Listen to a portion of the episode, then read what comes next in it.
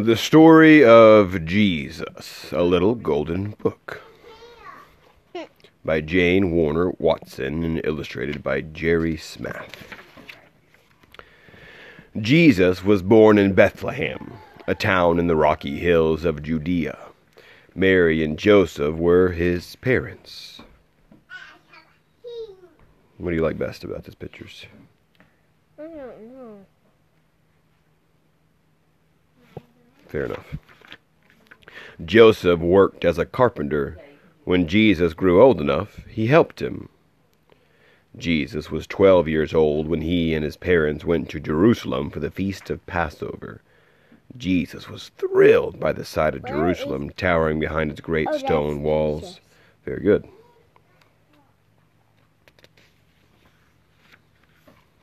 Jesus' heart rejoiced when he entered the temple, the house of the Lord God.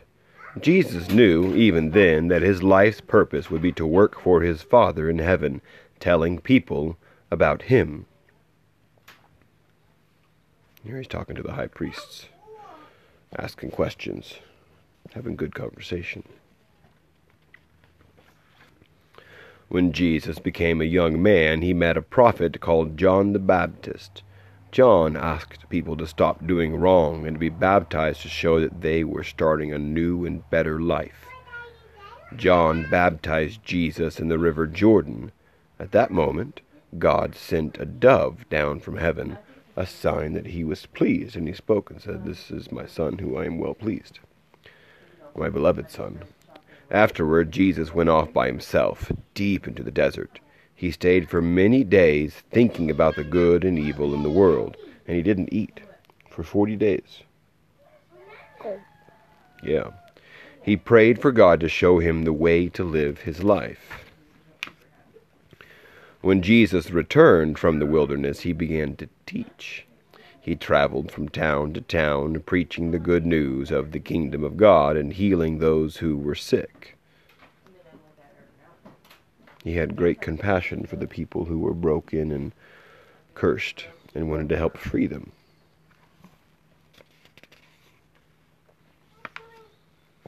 Jesus met with fishermen tending their nets on the shore, and with shepherds watching their flocks.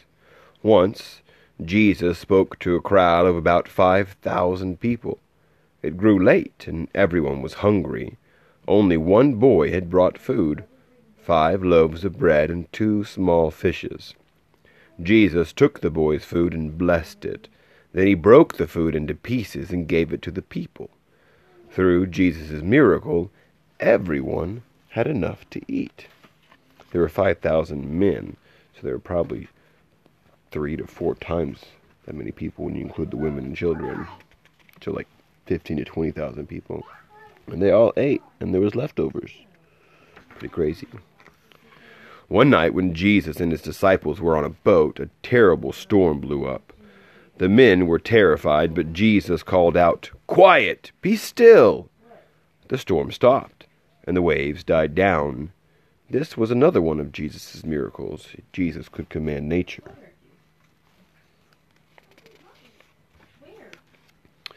Jesus often walked through the vineyards and fields, teaching the people by telling them stories about people like themselves.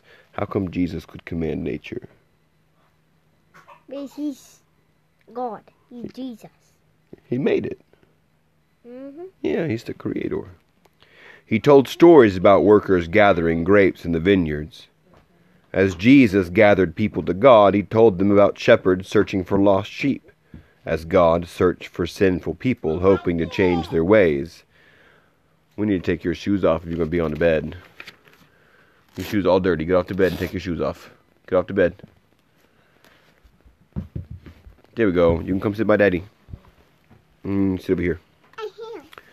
Jesus told people to follow the wishes of God rather than to worry about becoming wealthy. You need help? There we go. We'll put it over here. He pointed to the flowers of the field, which do not worry about wealth or work for, for it, yet God clothed them in greater beauty than wealth could ever buy.